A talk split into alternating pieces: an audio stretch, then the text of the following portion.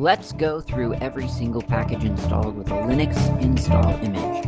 I'm going through the software included with Slackware, but these are all open source applications and libraries, so whether you're running Slackware like me, or Fedora, Debian, BSD, or even Mac or Windows, you can probably download, install, and try these on your computer.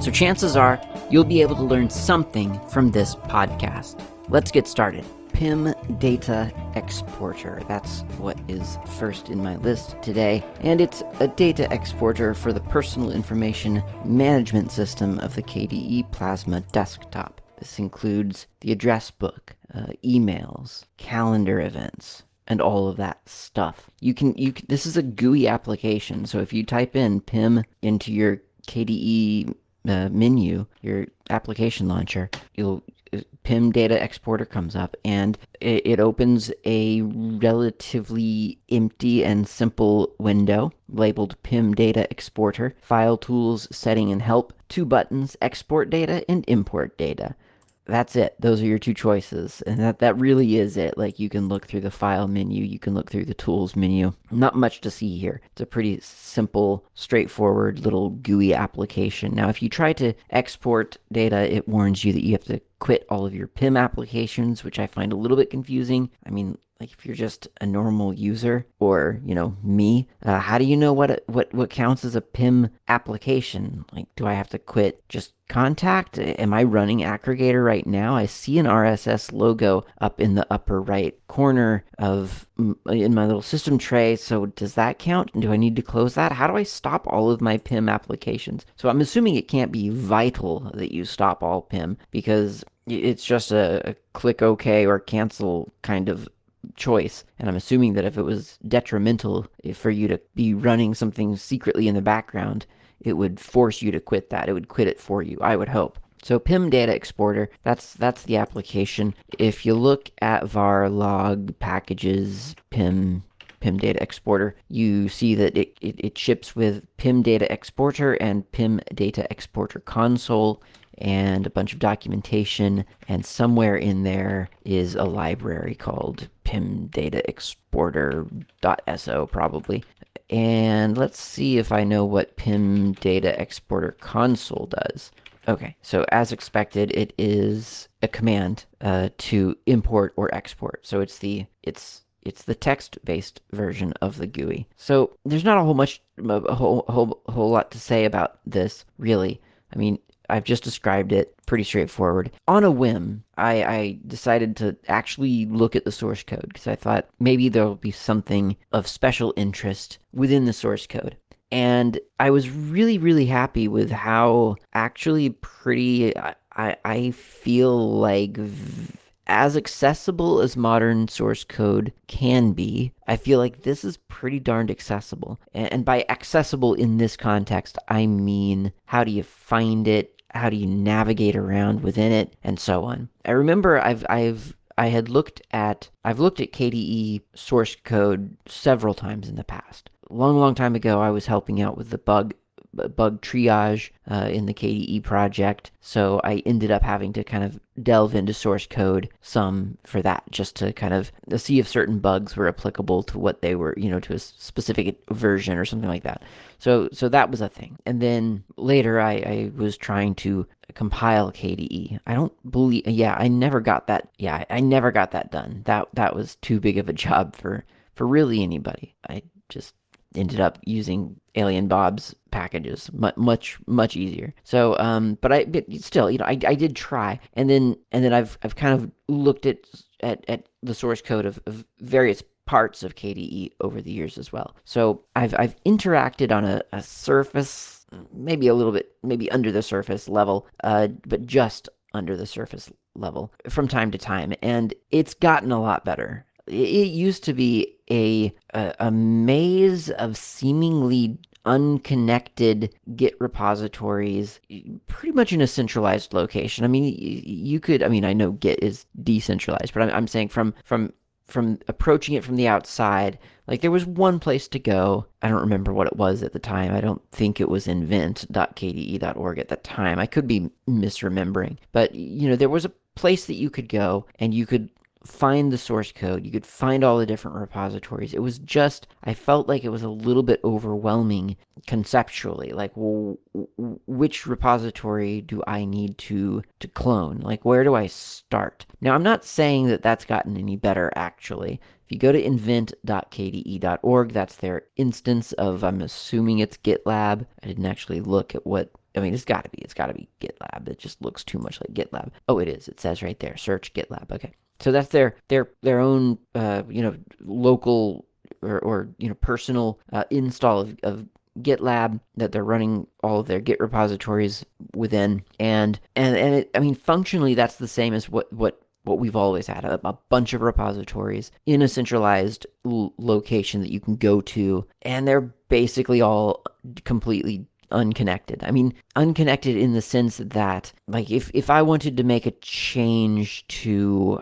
I don't know, Dolphin, because there is a change to Dolphin I've been been toying around with in the back of my mind for, for years now. So if I wanted to make a little change to Dolphin, how would I do that? Go to invent.kde.org, find the original sort of main repository for, for Dolphin, clone that, look at the source code, build it, and run it? Can I do that on 25th anniversary edition of KDE, whatever this KDE is called, 5.25 or whatever?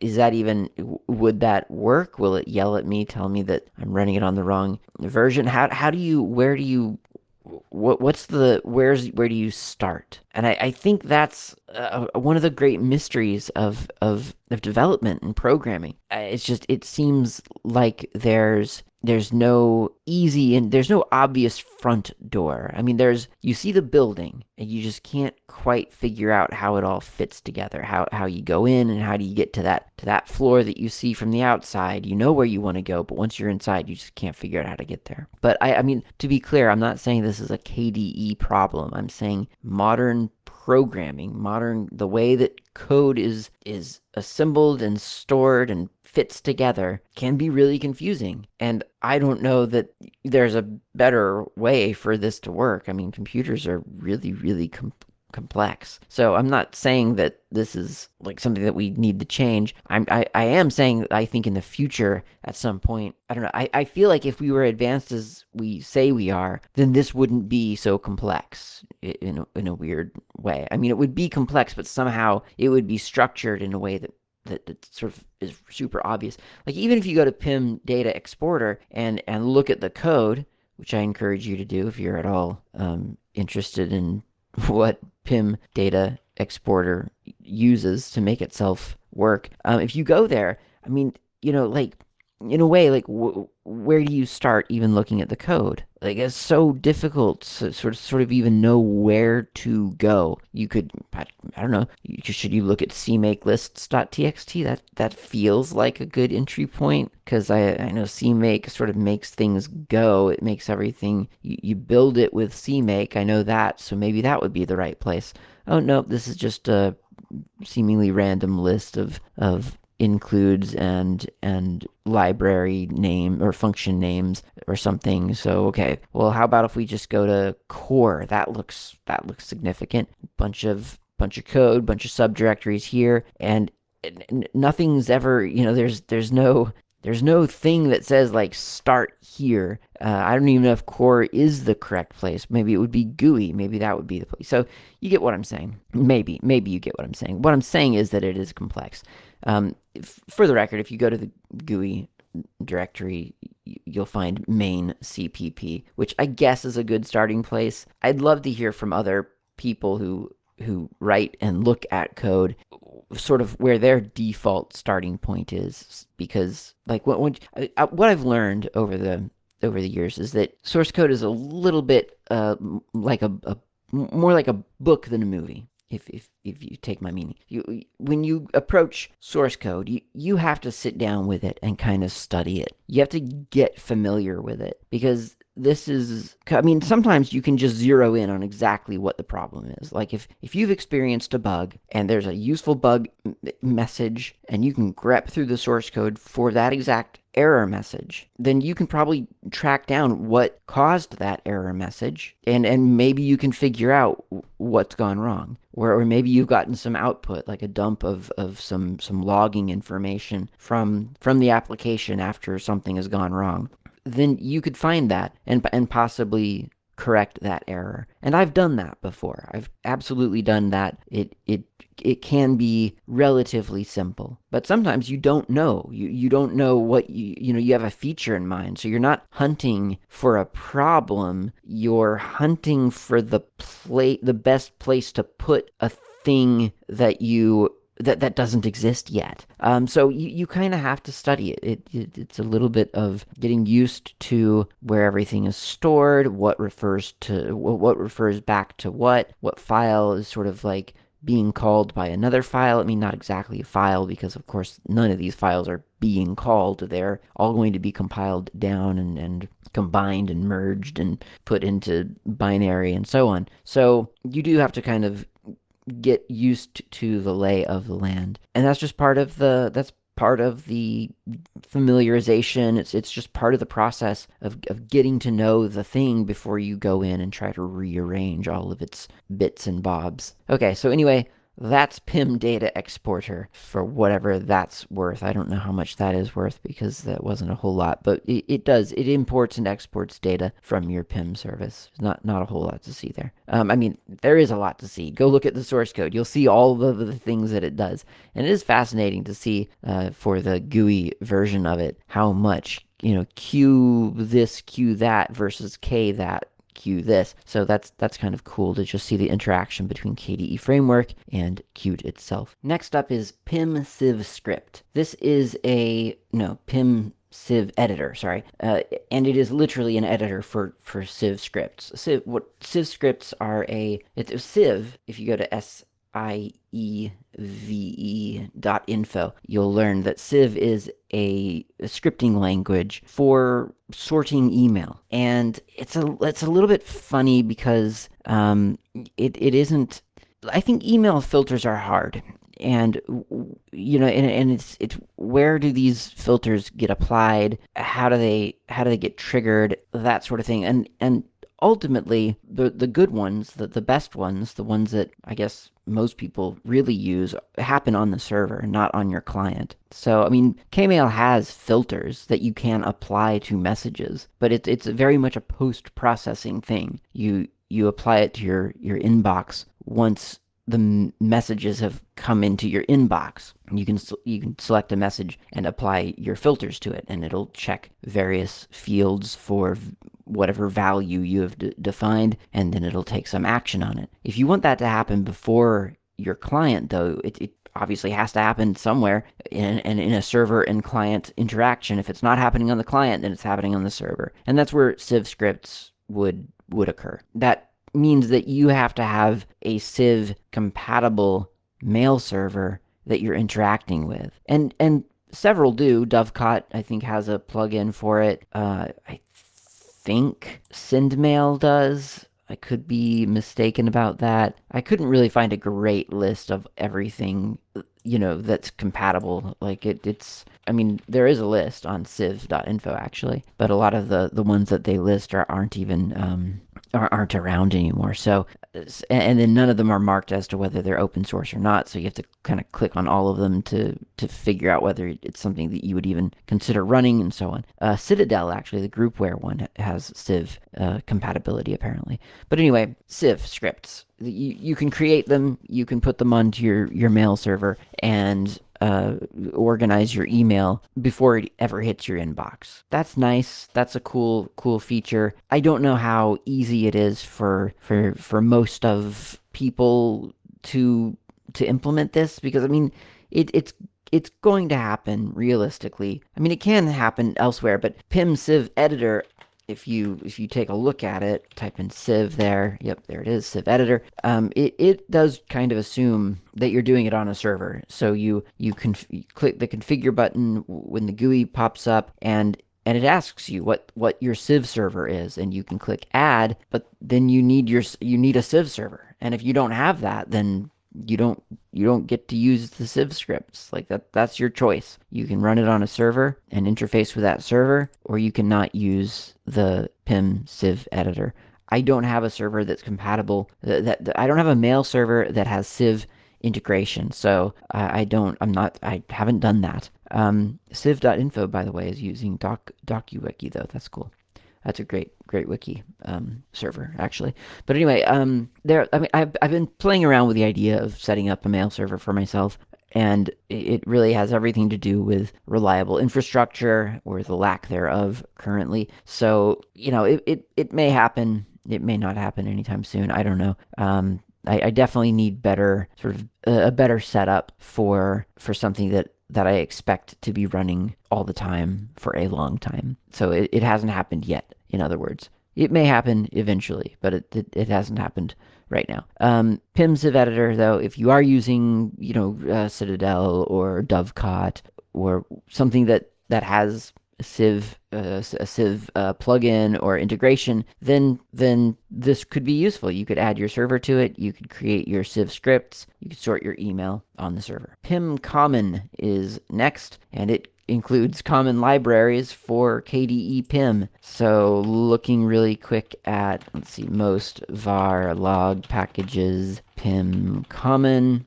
we're looking at things like uh, some KDE Framework 5 PIM Common um, header files, and I think that is it. Yeah, header files and CMake files. Um, and so this is stuff like mail utility, LDAP search dialog. That would be important if you were interfacing with an LDAP server. Uh, address uh, C line edit, annotation dialog, checked collection. So these are common little widgets really or or or subsystems you know depending on what you think about them i guess. Um, but yeah the common let's call them widgets.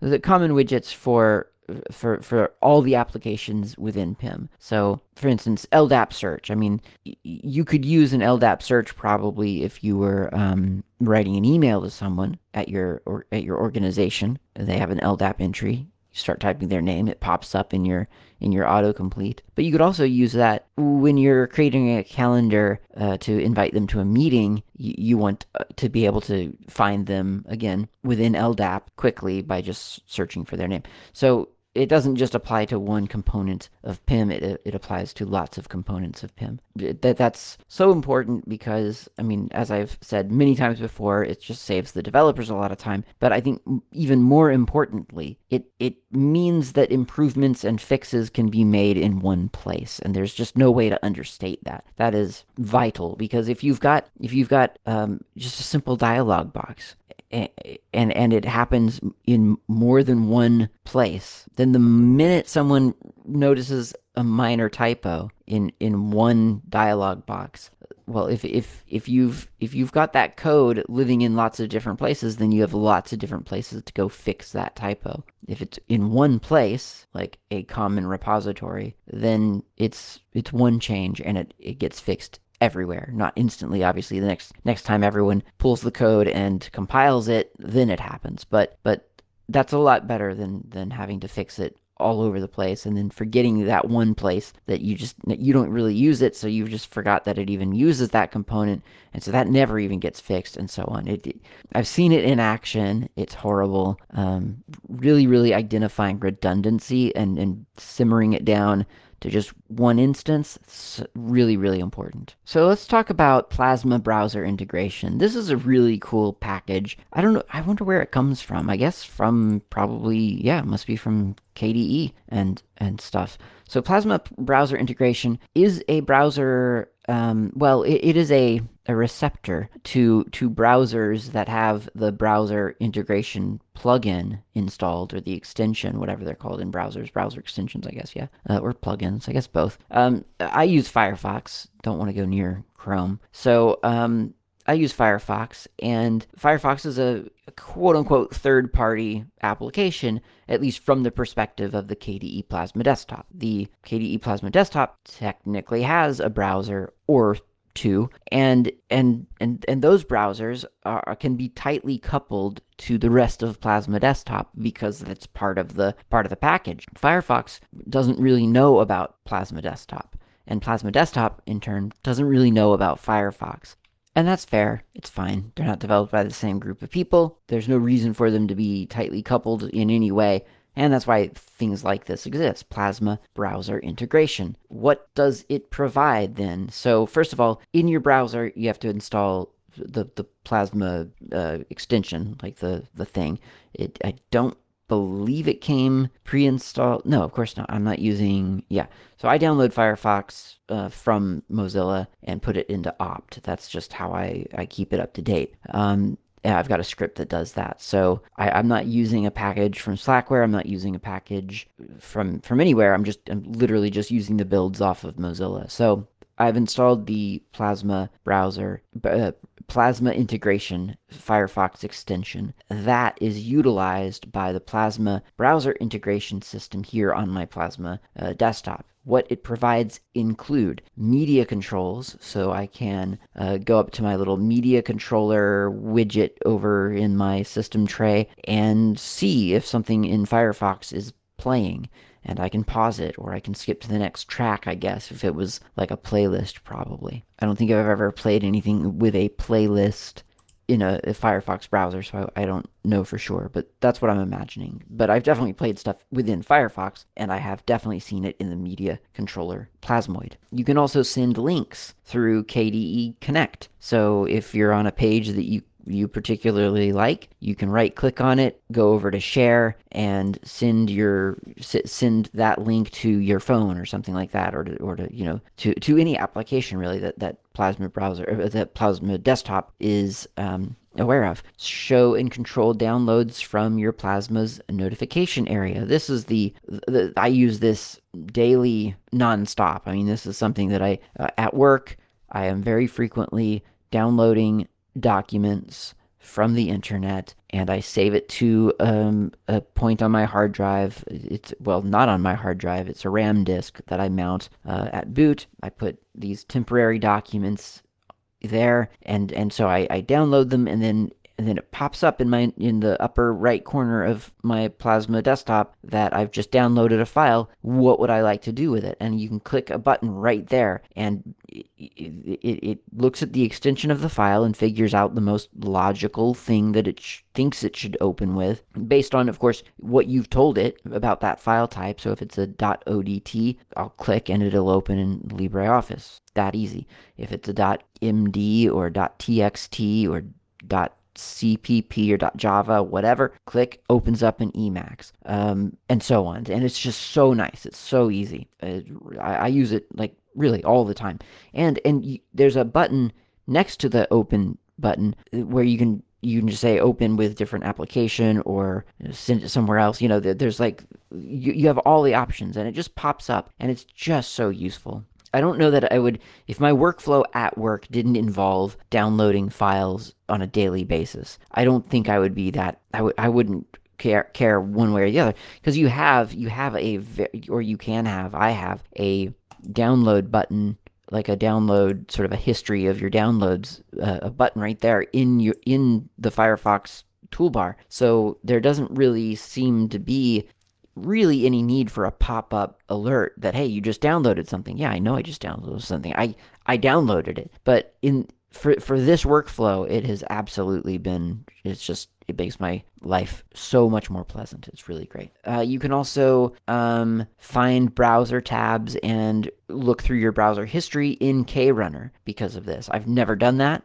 I'll probably I should never I, I should not say never, right? Because I, I, do all kinds of things on computers that surprise me. I don't anticipate doing this anytime soon. I, I in fact, frankly, when I see browser information in KRunner, it really makes me irrationally irritated. I, I, get very annoyed by it because I just think, why would anyone ever want that? But one day I'll probably fall in love with it. Or maybe not, but someone out there already is in love with it. Like, that's probably the best thing ever. So that's what this browser extension gets you. And, and as I say, there's Plasma browser integration and it is it, it's compatible You can install an extension in Firefox, in Chrome, in Chromium, and even Microsoft Edge, apparently. So, uh, which I think, I mean, honestly, isn't basically every browser Chromium based at this point, uh, aside from Firefox. So, I, I have a feeling that if you're running a browser, then you can probably install the extension from whatever extension, um, you know, store or, or whatever repo you get extensions from. You can probably get the Plasma integration one and install it and have it sort of work sort of really feel like a native uh, browser, I, I, would say. All right, let's go get a cup of coffee. We'll come back and we'll talk about the Plasma desktop. Not a big topic at all.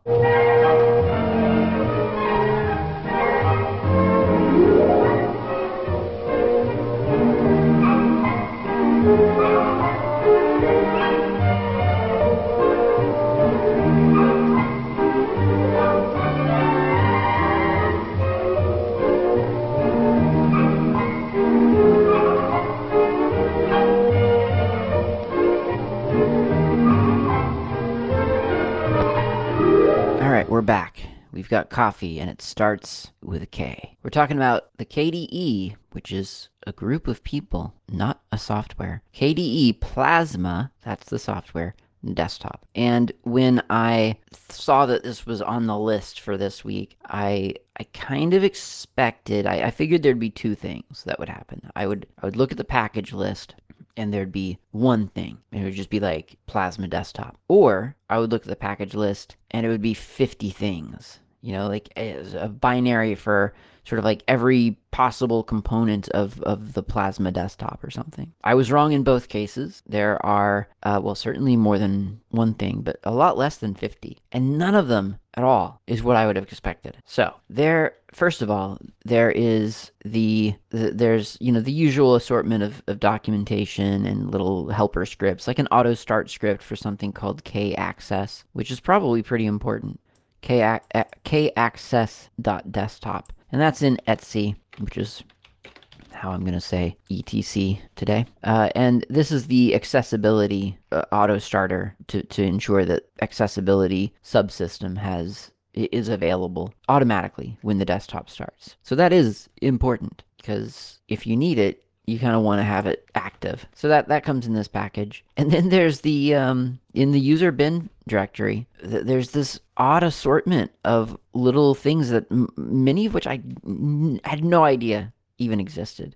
Starting with the first one, ibus dash ui dash emojier dash plasma. I thought, what could that possibly be? Because I mean, if if you if you open up an application, like I'll go to, I don't know, Kwrite and do like um, colon smile, what is it, smile or, or, or, well, colon plus one colon. That should be an emoji, right? Like I think that's, that's the emoji notation. Uh, but that, and nothing like pops up, for instance, like nothing appears and says, it looks like you're typing an emoji. Um, but if I go to the KDE application menu and type in emoji, there's an emoji selector. Press return, emoji selector.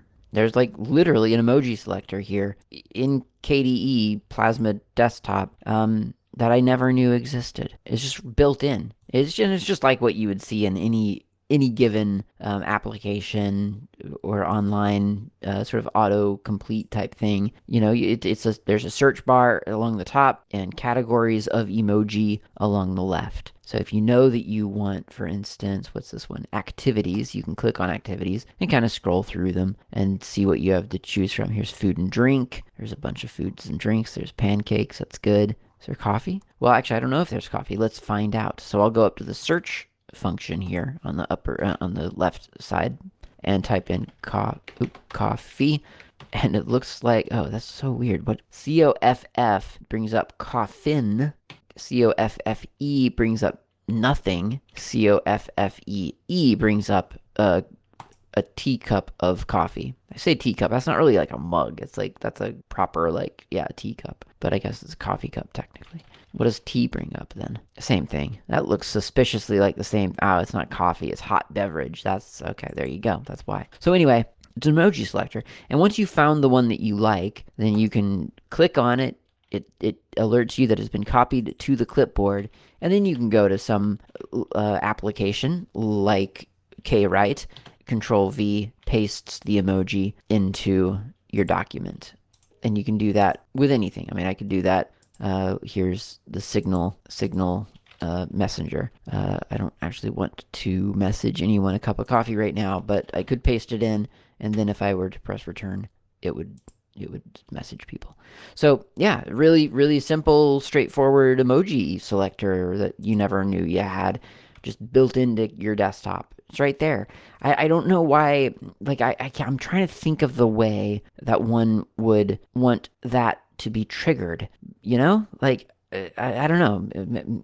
I think I get the, the impression that people who use emoji use emoji a lot. And people who don't use emoji don't use emoji. And I don't use emoji. So it's hard for me to, like, I don't know. I, I guess maybe if that little pop up selector, if, if that plasma emoji or like was was integrated more, I mean, I wouldn't want that. But let's say that it was, or maybe it was an option, then maybe I would use emoji. I don't know why I would though. But I mean, you know, you like I could see maybe. I don't know, not really. Um, anyway, that's cool though. I mean, it's right there. It's really nice. I, I that's one of those things because emoji is still pretty popular. I feel like that sort of thing should be built into all Linux desktops, at least as an option. And I think there should be something a little bit easier, you know, to make that sort of pop up. I mean, I guess you could I guess you could just arbitrarily assign it an F key or something, you know, and just just go to go to settings and say when I click, you know, this this F key, then bring up the emoji, launch that emoji selector. I guess that would that would work. Uh, it is interesting though that that exists, and you do kind of. I wonder about sort of what what that what, the intended use of that is. Maybe there's not an intended use. Maybe it's just it's a search function for for emoji to copy it to your clipboard. Okay, so K-Access is also here. It's listed here. Um, I don't think that that's a GUI application. Yeah, that's not. It's just, it's a thing that's running. As I said, there's an auto start uh, thing for that. So that's just there. Um, I've been pretty pleased with the accessibility options on KDE from a very, very far away view. For instance, I use the um, the the zoom function a lot um, because when I'm showing someone something on my computer, like at work or something, or, or in a tech talk, then very frequently I want to be able to zoom in on a thing and and kind of highlight that. Like when i say you know click on this button i want to be able to zoom in on on the button that i am clicking so that they can see that very clearly. Uh, and, and i just have that bound to f what is this? F6, F7, F7 and F8. F8 zoom in, Uh, F7 zooms out, and it's just it it works really really quickly. Now I'm I know you know accessibility a huge that's just such a huge topic because there's different kinds of accessibility. And what one person considers ex- improving accessibility someone else may either not see the point or frankly it, it may not improve anything for them. So it really just depends on what what your requirements are. Um, and and it's one of those i feel like you know it when it's bad because you're using it and trying to you know i mean it's like any other interface right? I mean it's just when when someone's designing it it might seem perfectly perfectly logical to have that button there instead of over there. And then once you start using it and putting it to the test then you realize oh my gosh that button is so far away relative to the where to where the person's mouse normally is or oh my gosh that button is not obvious or or maybe a person's using it in a non-obvious way such that that button doesn't make sense over there for them but it makes sense over to be over there for everyone else. And and that's part of accessibility but i mean you know also yeah like i say zooming in so that you can actually see something that might be too small uh, because you don't have your glasses on or something or maybe you need text read to you. You know all of these options are obviously important accessibility things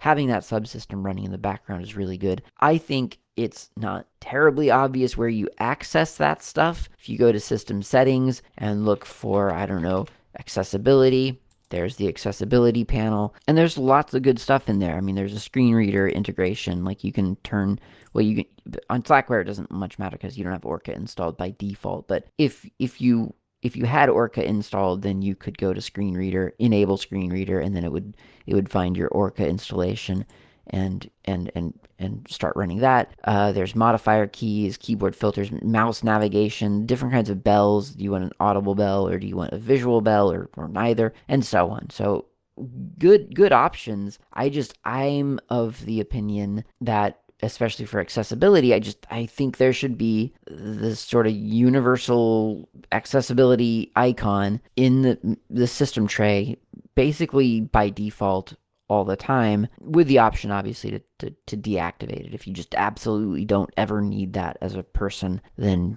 you could you could get rid of that. But it should be on by default in my opinion.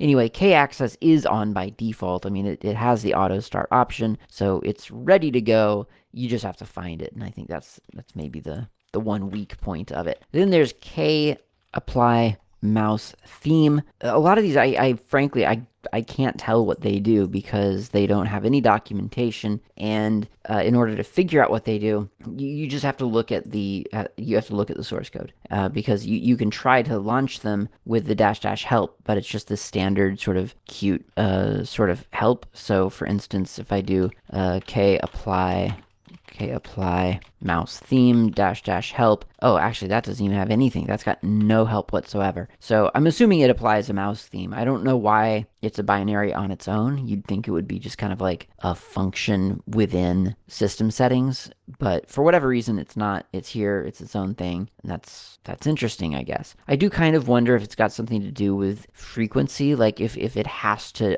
apply a mouse theme, maybe for instance after you come back out of a Steam game or something that has changed your mouse theme. Uh, some video games do that. You know, you launch the video game and your mouse theme changes within the game to be thematic to that game. But I mean, I don't I don't really feel like that's actually has that actually changed your mouse theme because it's not like if you had it in a window and you, you went you know you took your mouse out of the game window back over to your but maybe that's what apply mouse theme does. I don't know. Whatever it does, it's there.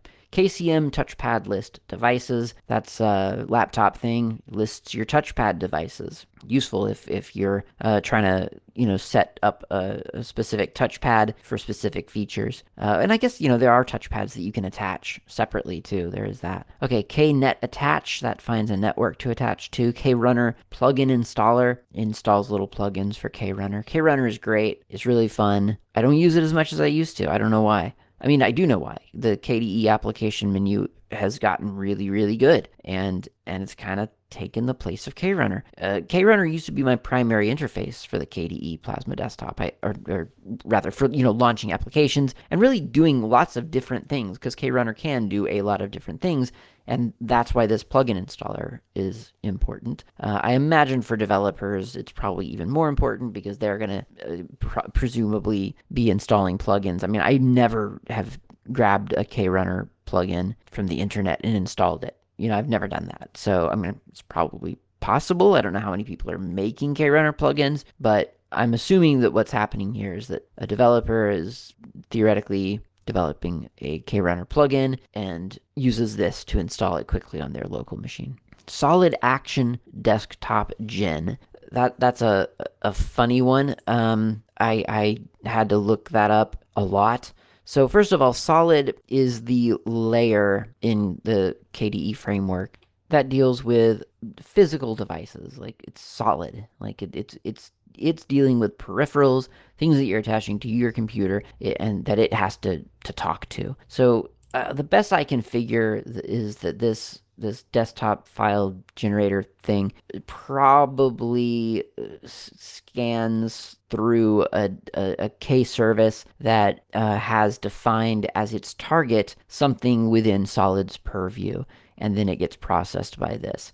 I mean, I, I when I was looking into this one, I, I decided to look at exactly one source code. Like I, I, looked at one file, it was only about 70 lines of code and it had a bunch of references to solid mostly and, and to K services. So I, I don't know. I figure from from that I didn't you know didn't investigate all that much, but from what I can tell, it's, it's got stuff to do with well desktop files as as the name does imply, solid action desktop gen. I'm not exactly sure about when the gen part comes in. Like when is it generating this? Is this when KDE desktop Plasma Desktop starts, or is it something on, that happens on demand? Is it something when, when you have added a K service to a menu that uh, that, reference is solid? Does does this get invoked? Who knows? I don't know. And then the, the final one is um, I don't know how to say it. Tastenbrett, Tastenbrett. Um, it's user bin. And breath. And if you do a dash H on that, you get a standard help message telling you that you are able to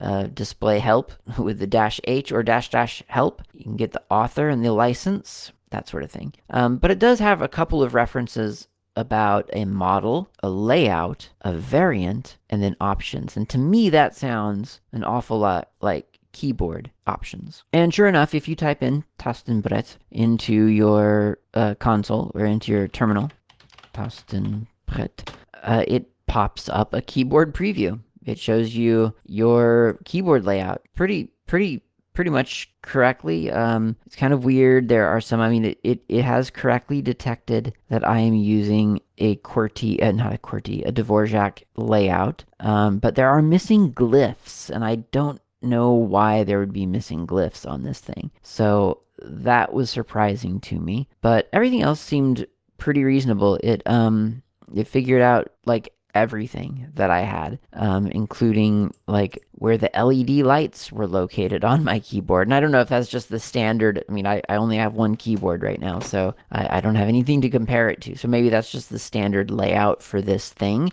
But it to me, it seems like it it's picking up the exact layout that I have. Um, but I, I, could, I could be wrong. I don't know. So anyway, that's that's Tostin. But I mean, one one thing that it doesn't, I guess, acknowledge is that my caps lock isn't a caps lock.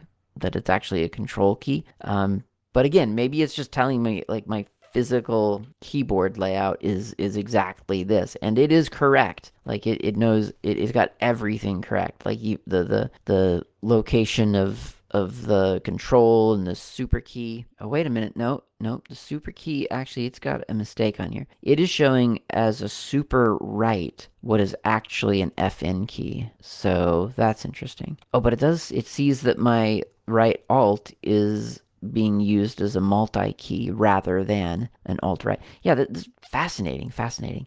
Um, anyway, that's what Tastenbrett does. And I guess if you want to see your keyboard layout type that into the into your terminal and and witness the thing that you're already witnessing in front of you. So that's the I mean that's the technical inclu- that's that's what Plasma Desktop has in it. Believe it or not, that's what Plasma Desktop package contains. So n- no no mention of things like I don't know KWin or K or, or Dolphin or or or, or Plasma Desktop, Plasma Dash Desktop. I think that's the command, right? No, I guess that's wrong. I didn't uh, it's plasma plasma shell. There's no plasma shell here. There's no plasma dash apply dash desktop theme. There's no plasma dash shutdown. All of the things that I kind of had expected to be in that package, which for all I know, maybe I've already covered these. I don't know. Um, they weren't there. It was it was a bunch of weird utility applications, and I say weird not pejoratively. They're just surprising, you know, little utilities that I wouldn't have expected to be in a package called Plasma Desktop because that just sounds like that's the desktop. And and Plasma Desktop is representative of KDE. When when when you think of KDE, quite possibly you're thinking about the desktop itself. You're you're thinking about the thing that you're interfacing with when you turn on your computer and you want to do something that, that requires visual interaction. That's the desktop. And that's what Plasma Desktop conceptually represents. How it gets divided into packages is obviously, uh, you know, different. Like there's there are there are reasons for it all, I'm sure. Reasons that I may never fully understand because, uh, I mean, un- until I become a Plasma desktop developer myself, it, it probably, you know, it, it, there's no reason for it to make sense. Um, I mean, maybe it should make sense. Maybe there's an argument that it should make sense, but that's Plasma desktop package, bunch of utilities, just the little things that need to happen probably when you start plasma or some of the things that needed to happen when you start plasma desktop some of those things are in here. Some some odd utilities like showing your own keyboard they're here as well. The next package is plasma dash disks. And this, again, kind of a surprising little package that doesn't have as much as you might think it would have, but um, it's a package that uh, mostly contains uh, a K service called Smart Status, which is really, really nice. So if you um, if you have a Dolphin window, oh, I don't have a side panel on my Dolphin window. I forgot. Um, yeah, that's too hard. Anyway, on Dolphin, there's some, some for some people. You might have a side panel. It might show your your devices, your disks, your disk drives. You can uh, right click on that and get your smart status. Now, you don't have to have that. I mean, that's a convenience function. There is a smart status application within the Plasma desktop. If you go to the KDE application menu and type in smart, then it comes up smart status info it's part of info center apparently. I didn't even realize that. Uh, you go to a a device a, a a a disk drive and go no actually you don't sorry. You go to devices in in K Info Center, um, and then into Smart Status, and it lists all of the devices, and it tells you what the Smart Status is for each each drive. So, for instance, here's one dev SDC says the Smart firmware is not reporting a failure, but there are early signs of malfunction. This might not point at imminent device failure, but requires long-term analysis. It, it advises to to back up dev SDC, which that's fine. I've, it's already backed up. Um, it's that's not not an essential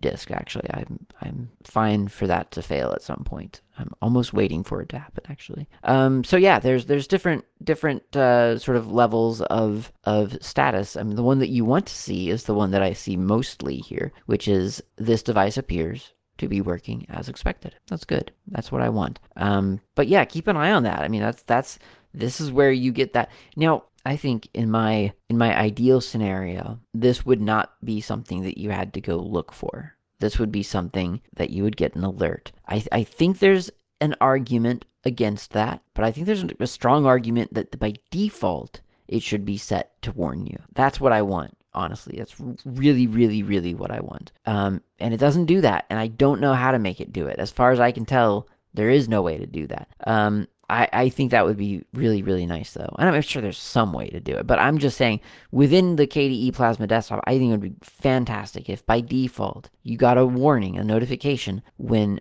a device was re- reporting anything but this device appears to be working as expected. But that doesn't seem to. And then you could come here and like tell it to to never warn you again or something. Like that would be fine. But I think by default it should be warning. It, there should be an upfront notification. I, I would think. Anyway, that's smart status and the the ability to right click on a device out on your desktop and see those uh, and, and, and go to smart status that's a, a k service in the plasma dash disks package. There's other stuff in there but not much. It's like documentation files and stuff like that. Primarily it's a k service to point back to k info center.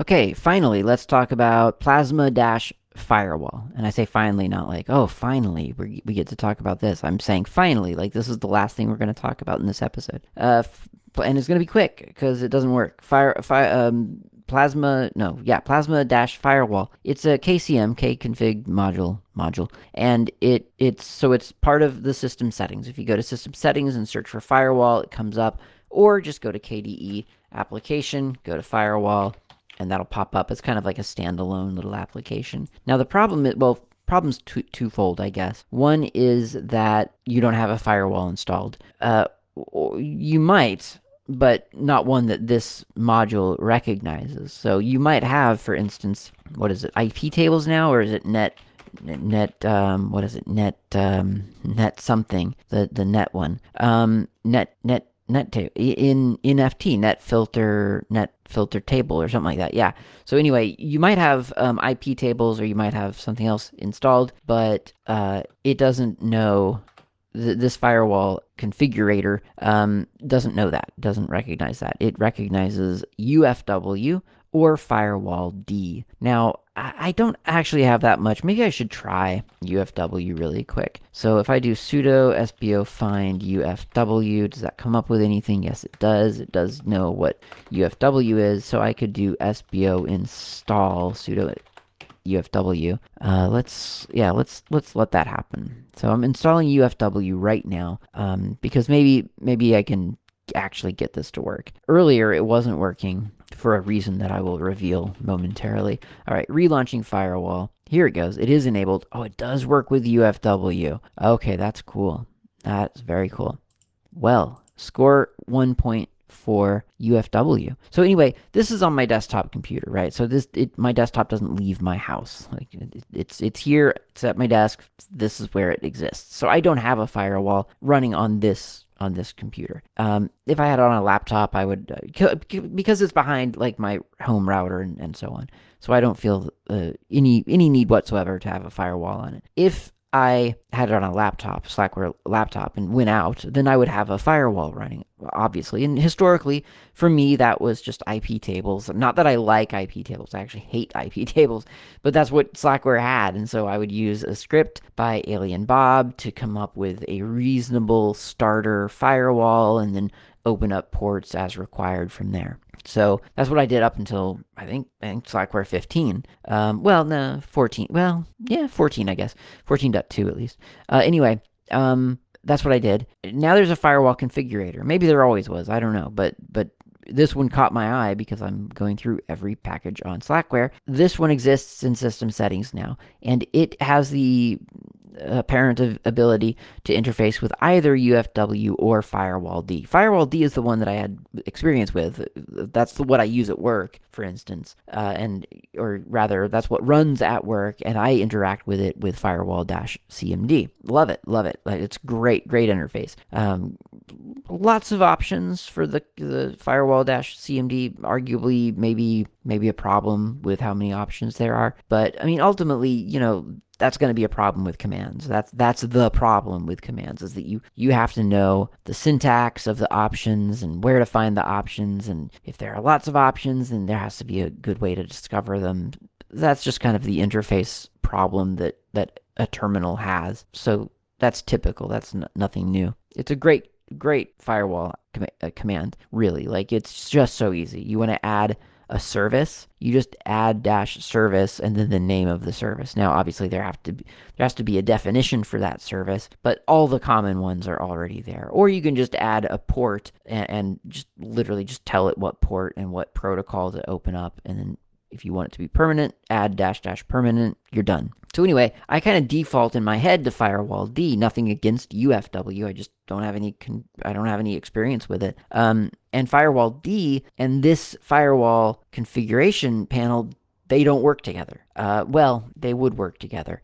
On Slackware, they don't work together because if you install Firewall D on Slackware and you open up this configuration panel and you click Enable, to, to, to, firewall status enabled, it gives you an error that it can't find system D, says the person who always says on his show, I have no problem with systemd. Doesn't doesn't affect me. Um, well, there you go. Firewall D system settings module for KCM firewall not compatible because of a missing systemd file. So now I hate systemd. It's official. Um, so install UFW apparently because I just did, and and that works, which is quite refreshing. Um, so yeah, you can turn on the firewall, enable it, and then you've got default incoming policy, default outgoing policy. So incoming is ignore by default, outgoing is allow by default. But of course, you can add policies as well. So there's a button down in the lower right corner for adding uh, adding a rule, and then you can set a policy of allow or reject or ignore. I'll say allow for a moment, and we'll say that it's going to be an incoming uh, IP4 from any IP address uh, at a specific port. Let's do, um, you know, I don't know, 30 thousand. And the destination, any port really, protocol, let's say it's going to be a TCP. The interface that we want this to work on is exclusively the ETH0. Logging new connections or all packets. I'll just put it to none. And then create, except I'm not really going to create that. And actually, I'm not even going to keep this installed but yeah, it's it's refreshing to know that the firewall configuration works with UFW. That's a really easy, quick way to get a, a good, apparently, firewall running on your Slackware box uh, with a, a, nice graphical configuration, which which I think is great. I, I do kind of feel like in the past Slackware has not had great firewall options. I mean, well, I say great. Built in, it has very much just sort of like been, as far as I can remember, just like here's IP tables, have fun. And like I say, Alien Bob had a great little PHP script that I used for a really long time. Um, that would that would uh, prompt you with certain options and come up with a very very uh, reasonable script to to to create you know to, to make your your IP chain your, your IP table um, set to that. So I used that uh, a, a, lot for a long time, but it is kind of nice to just have something really easy like this, where you turn it on, it has certain defaults, you can add the rules that you want to add, and it, it's it's sort of that easy. That's nice to see on Slackware. I know, I mean, other distributions have had that for ages. I mean, UFW has been around for I don't know how long. Firewall D has been around for a long time. Like I, I you know, Mageia has has always had like a, a an amazing firewall setting application. Um, it's just yeah, it's it's it's been around. It's just that Slackware I don't feel like has really made that a priority in the distribution. Um, you could obviously get you could grab UFW or something easy enough and, and install it especially since slackbuilds.org came around. But um, it's kind of nice to just kind of see it automatically built in to KDE Plasma Desktop now. Now, I will say though, the the the KCM is highly dependent on other things. So you know, you when you first launch it, it'll tell you you can't use it uh, unless you have UFW installed. So then once you get UFW installed, now now you have access to it. Oh, but wait, if you want to view your connections, you have to have uh, you know IP route two or something like that. So th- there there are weird cascading dependencies that you kind of have to resolve and then resolve and then resolve, and finally you'll get a, a very complete kind of feeling firewall interface. So just be aware of that. That you know, if if if you're headed out and and you think, oh, I've got no problem. I've got firewall right here on my Plasma desktop. Launch it before you go out if this is the first time, and, and just make sure that everything's actually set up for for success. Um, it's not something that you're gonna launch and then realize, oh my gosh, I needed 30 other applications to be installed before this is actually useful. Uh, that's it, I think, for this episode. Thanks for listening. I'll talk to you next time.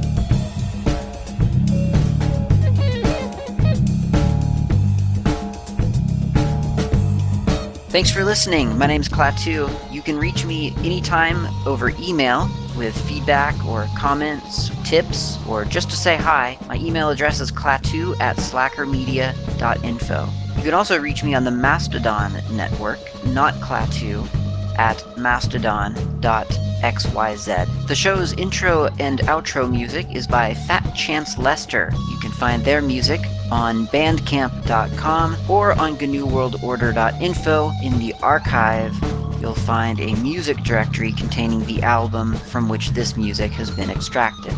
Until next time, thanks for listening and keep the source open.